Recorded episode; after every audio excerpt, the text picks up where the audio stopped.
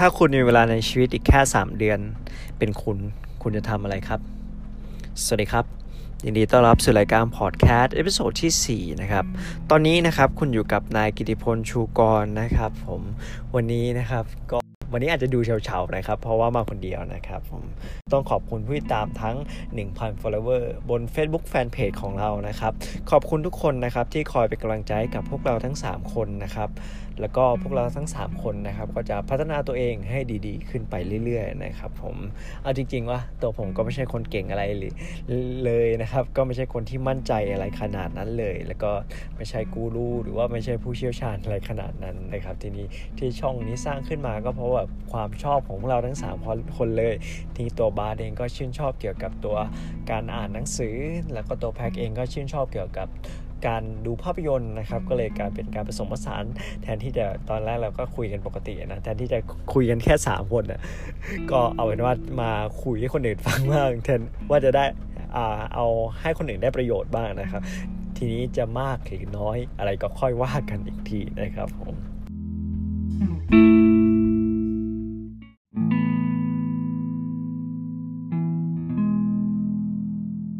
วันนี้นะครับเป็นรายการพอดแคสต์ episode ที่ 4 ของเราแล้วนะครับ ที่เราจะมาพูดคุยเกี่ยวกับหนังสือนะครับ ที่มีชื่อเรื่องว่า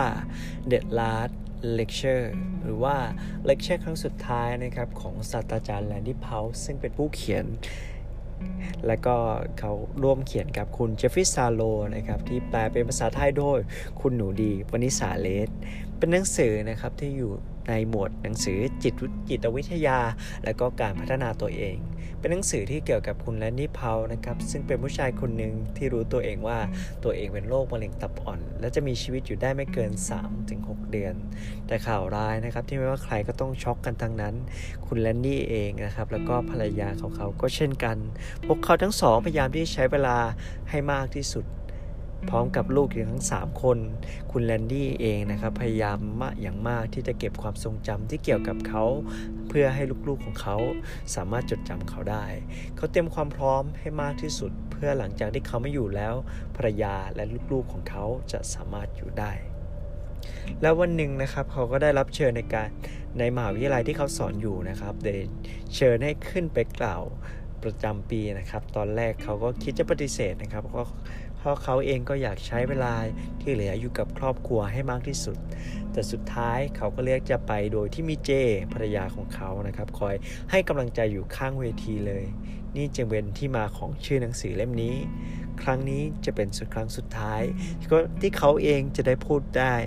บอกถึงสิ่งที่เขาอยากบอกกับคนทั่วไป แต่แลนดี้รู้ดีกับใจนะครับ ว่าเขาทำไปเพื่ออะไร และทำไปเพื่อใคร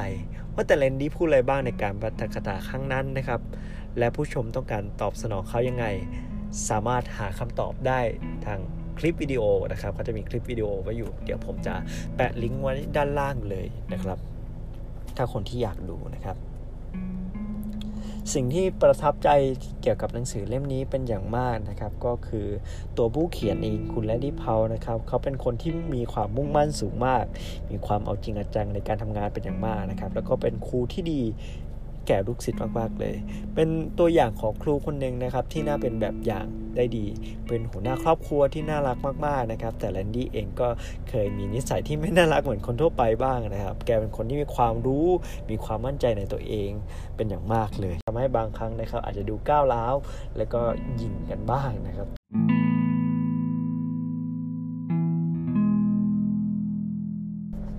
พ่อแม่ของพอลเองนะครับสนับสนุนให้เขาฝันมีความฝันนะครับแล้วก็การใช้จินตนาการเขานอนบนเตียงสองชั้นที่พ่อทำให้ช่วงที่เรียนมัธยมปลายของเขานะครับก็ทาสีตกแต่งให้กับกำแพงห้องนอนของเขาอย่างมีเอกลักษณ์ รวมถึงสูตรคณิตศาสตร์ ประตูลิฟต์ขนาดใหญ่ เรือดำน้ำหมากลุก และกล่องแพนโดล่าพ่อของเขานะครับอนุมัติการตกแต่งเหล่านี้เป็นอย่างหนักแน่น ขณะที่พ่อแม่ของเขานะครับค่อยยอมรับและ แต่หลังจากนั้นนะครับเขาก็รู้สึกภูมิใจในตัวของลูกชายของเธอเป็นอย่างมาก พวกเขาไม่ทาสีกับกำแพงห้องนอนของพอลเลย ความฝันของพอลนะครับตอนเด็กไกลเขาอยากมีความฝันมีถึง 6 ข้อเลย มีการอยู่ในสภาวะแรงโน้มถ่วงเป็นศูนย์ เล่นในเกมลีกอเมริกัน NFL หรือว่าลีกใหญ่ของเขาเลย แล้วก็เป็นการเขียนบทความให้กับสารานุกรม World Book เป็นกัปตันเคิร์กนะครับ อันนี้ความฝันใหญ่มากเลยนะฮะได้รางวัลเป็นตุ๊กตาสัตว์ และก็เป็นจินตนาการวิศวกรของดิสนีย์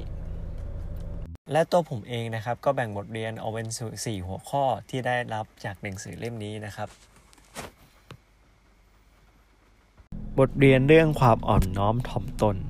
เพราะนะครับได้รับบทเรียนที่สำคัญที่เขาได้เป็นนักศึกษาที่มหาวิทยาลัยบราวที่เขาฉลาดนะครับแต่สะเพร่าเลย เขาเป็นผู้ช่วยสอนของอาจารย์วิทยาลัยคอมพิวเตอร์นะครับที่มีชื่อเสียง ผู้ที่บอกเขาว่าเขามีความเย่อหยิ่งและปรับตัวได้ยาก เขาได้กีดกันจากความล้มเหลวของเขาแล้วก็ทำความสำเร็จให้ได้สูงที่สุด เพราะเองนะครับเห็นคุณค่าของคำแนะนำที่ตรงไปตรงมา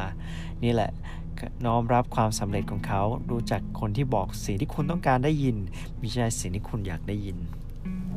เลิกบ่นและลงมือทำซะพอเรียนรู้กับความสำคัญของทัศนคติจากเจ้าของบัณฑิตวิทยาลัยซึ่งผู้เคยเป็นนักกีฬาที่โดดเด่น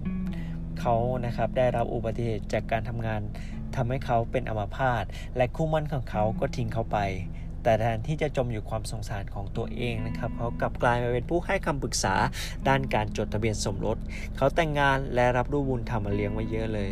และเขาก็ไม่เคยบ่นเลย ตัวพอชเองนะครับ ก็ได้แรงบันดาลใจจากแจ็คกี้โรบินสันผู้ที่ต้องมาอดทนต่อคำพูดที่เสียดสีคำเยอะเย้ยและคำข่มขู่ที่จะทำลายอุปสรรคเรื่องสื่อผิวในการเล่นกีฬาเบสบอลในอเมริกันนะครับ เขาอดครวญกับความไม่ยุติธรรมของชีวิต ต้องใช้เวลาและความพยายามเป็นอย่างมากเลย มีความสุขหรือไม่ขึ้นอยู่กับตัวคุณ หลายคนที่ป่วยนะครับไม่ใช่ว่าพวกเขาจะมีความสุขในชีวิต แต่พอลส์เองนะครับทั้งครอบครัวของเขาแต่งตัวเป็นการ์ตูนเรื่อง Incredible Man ในวันฮาโลวีนนะครับ นอกจากนี้พอลเองนะครับยังดำน้ำแบบสกูบากับเพื่อนสนิทอีก 3 คน ซึ่งพวกเขากังวลกับอาการป่วยของพอลเป็นอย่างมาก พวกเขาทำตัวเหมือนเด็กวัยรุ่นนะครับ และหลีกเลี่ยงที่จะ คุยเรื่องมะเร็ง หลังจากที่พอลถูกวินิจฉัยว่าเป็นโรคมะเร็ง เขาทำหมันและซื้อรถเปิดประทุนคันใหม่ การกระทำที่ที่มองถึงเหตุการณ์ล่วงหน้านะครับ เช่นนั้นสนับสนุนทัศนคติบวกของเขา และยิ่งไปกว่านั้น มันทำให้เขาฝันว่าจะหายจากโลกนี้ เพื่อประโยชน์ของครอบครัว สถานการณ์ที่เลวร้ายของเขานะครับมีผลกระทบกับครอบครัวมาก เมื่อพอลส์เองนะครับคุ้นคิดถึงอนาคตของลูกๆ ที่ปราศจากคุณพ่อของเขาแล้ว เขาเลยตัดสินใจนะครับในตอนแรกว่าจะไม่บอกลูกๆ เกี่ยวกับโลกของเขา และจะรอจนกระทั่งเขาโลกของเขาแบบแสดงอาการออกมา เขาเก็บเก็บเก็บทุกวินาทีที่มีความหมายไว้ในการปฏิสัมพันธ์ที่ดีต่อลูกๆ คนที่เสียพ่อไปตั้งแต่ยังเล็ก คงรู้สึกแย่มากเลย เขาเลยตัดสินใจว่ามันสำคัญแค่ไหนนะครับ ที่แสดงความรักออกมาอย่างท่วมทน้น เขาทำของเตือนใจไว้ให้กับลูกๆ ดูต่างหน้ารวมถึงจดหมายและวิดีโอกับลูกๆ เฉพาะคนเขายังทิ้งการบรรยายครั้งสุดท้ายไปให้ลูกอีกด้วย เขากล่าวว่าเขาหวังให้ลูกๆของเขา รู้สึกว่าพ่อของเขายังมีชีวิตในขณะที่พวกเขาดำเนินชีวิตต่อไป หลังจากที่เขาเสนอการบรรยายครั้งสุดท้ายพราวส์นำเค้กก้อนโตมาวางไว้บนเวที ชวนให้เหล่าผู้ฟังร่วมร้องเพลง Happy Birthday ให้กับภรรยาของเขา และเขามองว่าตัวเองโชคดี เพราะแทนที่เขาจะตายด้วยโรคหัวใจวายเฉียบพลันจากอุบัติเหตุ หรือว่า เรื่องแบบอุบัติเหตุของรถยนต์ แต่มะเร็งกลับให้โอกาสและภรรยาได้ใกล้ชิดกันมากขึ้น เขาเองนะครับชื่นชมในความเข้มแข็งและความยืดหยุ่น และความอ่อนไหวของหัวใจ เขากระตุ้นให้เธอมีความสุขนะครับ และถ้านั่นหมายถึงการแต่งงานอีกครั้งก็ได้ หลังจากผู้ฟังร้องเพลงให้เพลงให้เจเองนะครับเธอก็เดินมาบนเวทีจากนั้น เธอและสามีของเธอจูบและกอดกัน ได้โปรดจะตายนะ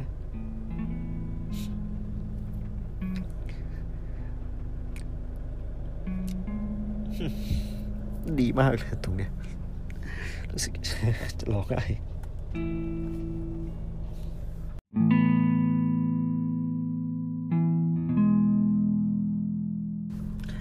เกี่ยวกับผู้เขียนนะครับ คุณ Randy Pausch ดำรงตำแหน่งเป็นศาสตราจารย์ด้านวิทยาการคอมพิวเตอร์ที่มหาวิทยาลัยคาร์เนกีเมลอน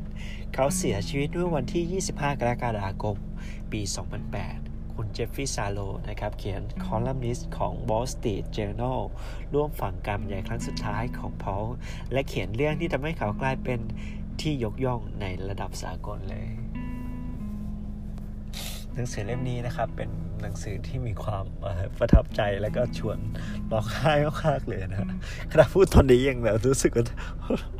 อบอุ่นมากเราจะร้องไห้มากยิ่งได้ดูกันการบัตรกถาครั้งสุดท้ายแล้วบนเวทียิ่งตอนฉากสุดท้ายเออดีมากโอ้ยร้องไห้ตายแล้ว ก็ขอบคุณที่ติดตามรายการของเรานะครับ ผมก็หวังว่า เป็น EP ที่ผมมาฉายเดี่ยวคนเดียวเนาะก็ไม่รู้ว่าดีหรือเปล่าเออก็ขอบขอบคุณทุกคนนะครับที่เข้ามาฟังรายการของเรานะครับผมส่วนใน episode ถัดไปนะครับจะเป็นรายการอะไรนะครับสามารถติดตามได้ผ่านช่องทาง YouTube Channel Spotify Apple Podcast Podbean และ Anchor นะครับผมสำหรับวันนี้นะครับก็ขอจบเพียงเท่านี้นะครับผมขอบคุณและสวัสดีครับ